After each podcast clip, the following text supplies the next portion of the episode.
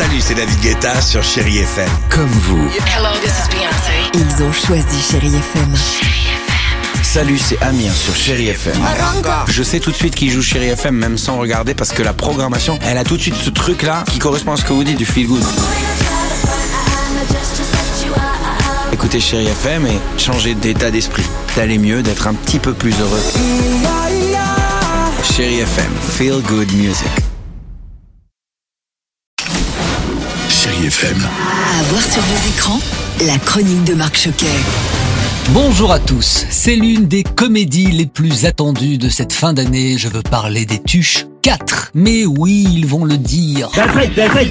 Jeff, Cathy, Mamie Suze, Wilfried, Stéphanie et Coin Coin sont de retour à Bouzol. On retrouve évidemment Jean-Paul Rouve, une Isabelle Nanty épatante avec ses deux personnages pour ce quatrième volet, et puis Michel Blanc et François Berléand également complètent ce casting. Après avoir démissionné, on s'en souvient, de son poste de président de la République, et bien ça y est, Jeff et sa famille sont heureux de retrouver leur village de Bouzol. Et à l'approche des fêtes de fin d'année, Cathy demande un unique cadeau à Jeff. Renouer les liens avec sa sœur Maggie et son mari Jean-Yves avec qui euh, Jeff est fâché depuis 10 ans.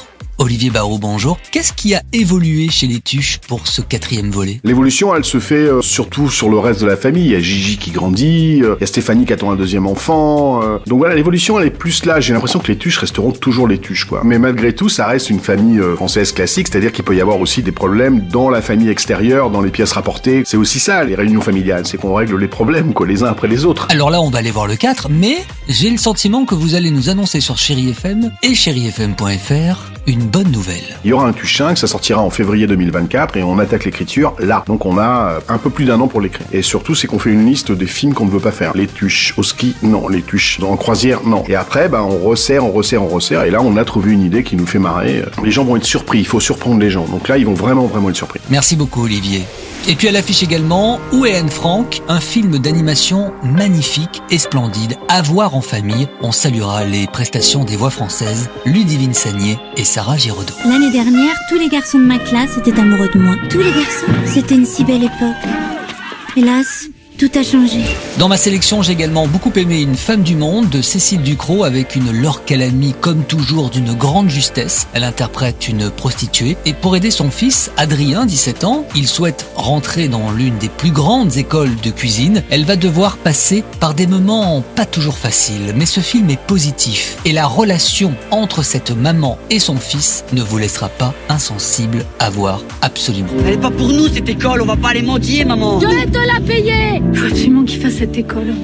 Comment tu peux trouver 9000 balles en deux mois Cette semaine, les femmes, toutes les femmes sont à l'honneur avec Rose. C'est le titre du premier film d'Aurélie Saada, ex-membre du groupe Brigitte. On y retrouve une Françoise Fabian éblouissante, Grégory Montel ou encore Horatica. C'est l'histoire de Rose, elle a 78 ans et elle vient de perdre son mari qu'elle aimait tant. Et cette nouvelle, aussi tragique soit-elle, va permettre à Rose de trouver un autre sens à sa vie. Une nouvelle femme, entre guillemets. Mais toute la famille en sera, avec ce changement, toute bouleversée. À quoi ça sert de prendre soin de moi à mon âge Moi, je vous trouve euh, très bien, très, très belle. Françoise Fabian, bonjour. Ce que vous avez aimé aussi dans ce personnage, hein, entre autres, c'est que peu importe l'âge, l'essentiel, c'est d'être bien avec soi-même. J'arrive pas à comprendre pourquoi les femmes sont tellement obnubilées par leur âge, alors que ça ne veut rien dire. Moi, vous voyez, j'ai mon âge, mais moi, je me sens vivante. J'ai envie d'en profiter, j'ai envie d'en vivre, j'ai envie d'en vivre de mon métier, j'ai envie de vivre dans mes amis. La vie, c'est quelque chose de respectable. Il n'y a aucune raison que ça s'use trop vite.